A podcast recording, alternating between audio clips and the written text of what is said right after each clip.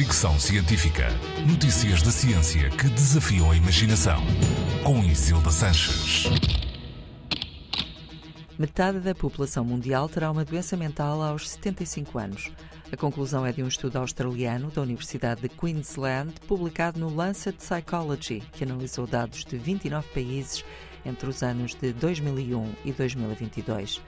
A análise destes dados, fornecidos pela Organização Mundial de Saúde, permitiu constatar que as doenças mentais mais frequentes são depressão, fobias e stress pós-traumático nas mulheres e alcoolismo, depressão e fobias nos homens.